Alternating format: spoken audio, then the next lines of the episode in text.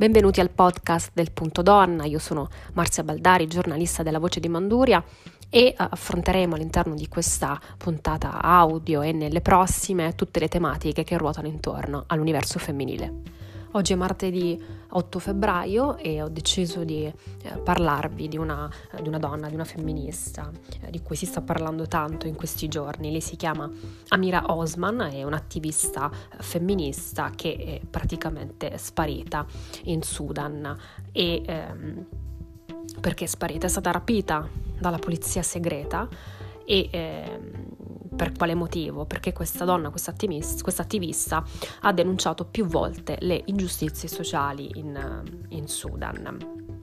È ancora viva, si sa, si sa questo. E da più di vent'anni Amira Osman si batte per i diritti delle donne in Sudan.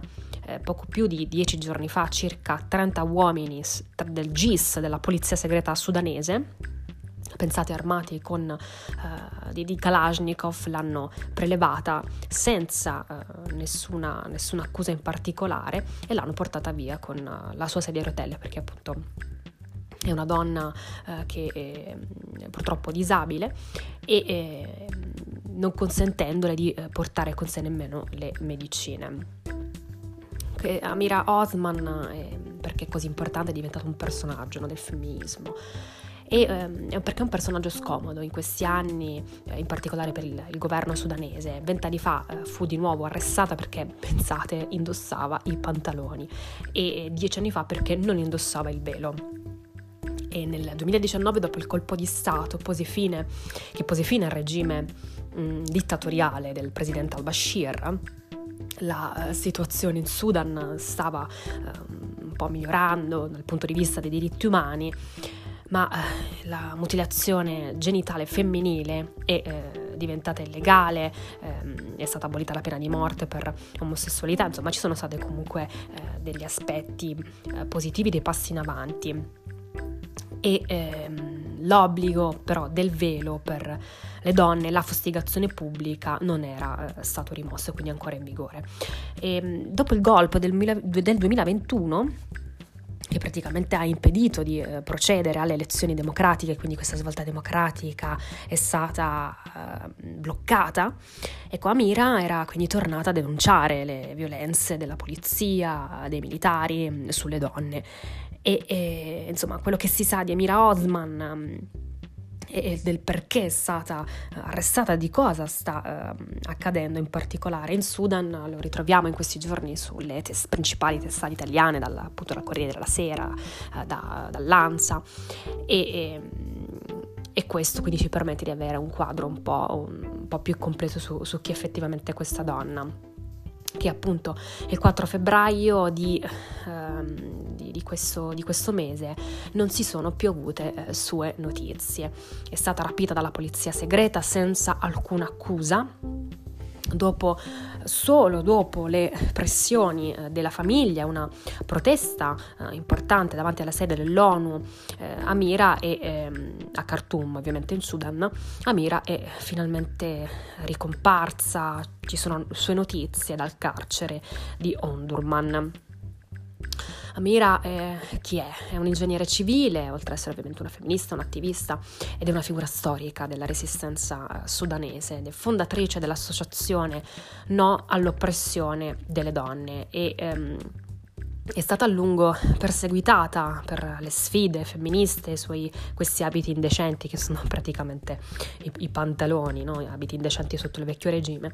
E la Osman ha svolto un ruolo cruciale insieme ad altre attiviste nella rivolta che poi ha portato al rovesciamento dell'ex presidente dittatore Omar al-Bashir nel 2019. Che cosa è accaduto poi appunto dopo il golpe in Sudan nel 2021? Questi stessi generali che sostenevano al-Bashir hanno instaurato di fatto un nuovo regime militare riprendendo in mano la situazione. Quindi Amira insieme ad altre attiviste sono tornate ovviamente a denunciare la situazione nel proprio paese e in molte hanno pagato le conseguenze, tra cui la stessa Amira la, la Osman, quindi non è che l'ultima di una, lung- una, lunga, per non dire lunghissima lista di desaparecidos di cui non si sa più nulla eh, in Sudan, quindi attivisti che lottano per la libertà, per i diritti civili e sociali che poi eh, vengono, eh, che poi spariscono, che vengono catturate eh, e di cui non si sa più nulla. E, ehm, è stata quindi rapita dal GIS, eh, da, da, questa polizia eh, locale, una cosa è certa che eh, per chi insomma, conosce bene eh, Amira Osman, che appunto è stata rapi- a rapirla, è stata e eh, ad arrestarla appunto il, il, GIS senza avere però nessuna particolare accusa. Mira infatti non è che l'ultima vittima no, del, del, suo governo che mm, sta soffocando sempre di più gli oppositori e la stessa democrazia. Sono ad oggi le eh, 70 le persone sparite o arrestate da, da questa fantomatica, fantasmagorica polizia locale e Osman, eh, come molte altre eh, attiviste, sono state prelevate, quindi diciamo contrariate al, mm, al sistema politico dittatoriale e prelevate appunto dalla polizia segreta della giunta militare che il 25 ottobre si è ripresa per intero il potere in Sudan, quindi ponendo fine assolutamente a questo, eh, questa transizione, quella che doveva essere una transizione democratica di un governo congiunto con la società civile che eh, avrebbe dovuto appunto portare finalmente a delle elezioni democratiche l'anno prossimo e così non è, eh, non è stato. Quindi se vent'anni fa è stata arrestata perché indossava dei pantaloni e uh, dieci anni fa fu processata perché non indossava il, il, velo, questa volta Mira Osman è stata arrestata perché aveva protestato quindi contro le sistematiche violenze delle forze armate contro le donne durante le manifestazioni per opporsi al nuovo governo. Le eh, forze di, sicure- di sicurezza eh, hanno più volte picchiato, offeso e stuprato anche delle manifestanti. Questo lo riporta, lo riporta Lanza. Scrive sul Corriere della Sera invece Michele Farina, è stata portata via eh, Amira eh, che è attualmente è sulla sedia a rotelle, quindi non le hanno permesso nemmeno di prendere, di, di portare via con sé le sue medicine, infatti è affetta da una semiparalisi a causa di un incidente.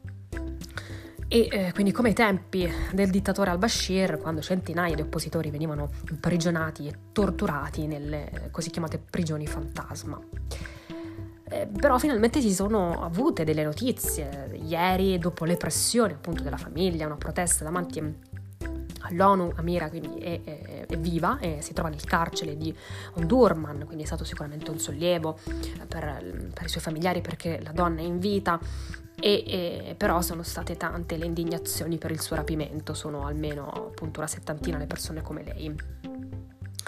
E, e tra gli stessi generali che sostenevano al-Bashir eh, prima di farlo arrestare nel 2019 sull'onere delle proteste popolari hanno però ripreso eh, i vecchi metodi dopo, questo, dopo l'ultimo golpe. Insomma, arresti senza mandato e, um, torture, probabili torture, probabili um, diciamo, problematiche che poi ruotano intorno a questa a queste ed altre, ad altre eh, forme di prigionia che non sono, non sono assolutamente legali. Ma a che punto siamo con i diritti delle donne in Sudan? Dal 2019 ci, c'erano dei piccoli passi in avanti, quindi eh, il Sudan stava compiendo ehm, degli sforzi per i diritti umani, quindi eh, era stata dichiarata illegale la, la pratica delle mutilazioni genitali ed era anche stata abolita la pena di morte per eh, l'omosessualità, però c'è ancora tanto da fare. Mm, ogni conquista è sicuramente un tassello in più per raggiungere la, la, la, la parità dei, dei, diritti, la gender equality un processo che però appunto è stato bloccato con uh, questo ulteriore golpe del 2021. Io ricordo che l'Africa rappresenta uno dei continenti in cui maggiormente eh, sono presenti questi, questi golpe, questi colpi di Stato eh, in, tutto, in tutto il territorio africano.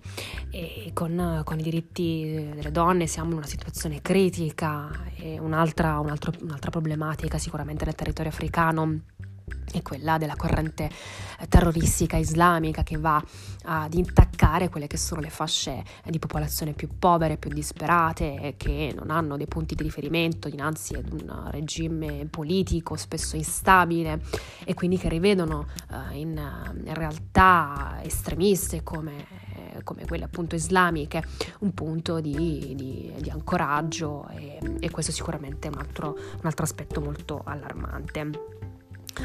Ma tornando alle, alle donne, in particolare ActionAid eh, ha pubblicato questo bellissimo report in cui molto molto interessante per parlare delle, dei, dei matrimoni precoci e, e, forzati, no? un grave problema del, del, paese che si rispecchia purtroppo anche in altre, in altre realtà legate a, a queste tradizioni, tradizioni brutali. E da che cosa è legata? È legata da una legge che non prevede nessuna forma di tutela contro uh, questi matrimoni forzati. Non solo in Sudan non esiste alcuna legge che penalizzi la violenza domestica, nemmeno una specifica che si occupi di prevenire eh, o punire le molestie sessuali, quindi le donne eh, sono vittime di una pratica eh, fortemente discriminatoria che impedisce loro di accedere alla proprietà dei beni o anche degli spazi pubblici. Pensate nelle zone rurali, le donne non possono nemmeno muoversi liberamente per le città e i centri abitati senza avere il permesso del marito, ma queste ovviamente sono delle notizie che ormai non scandalizzano nemmeno più dopo la, la, le continue informazioni che abbiamo con, con il mondo dell'Afghanistan, con, con le privazioni da parte di queste donne e che quindi sono presenti in tutto il mondo eh, islamico e, del, anche del continente africano.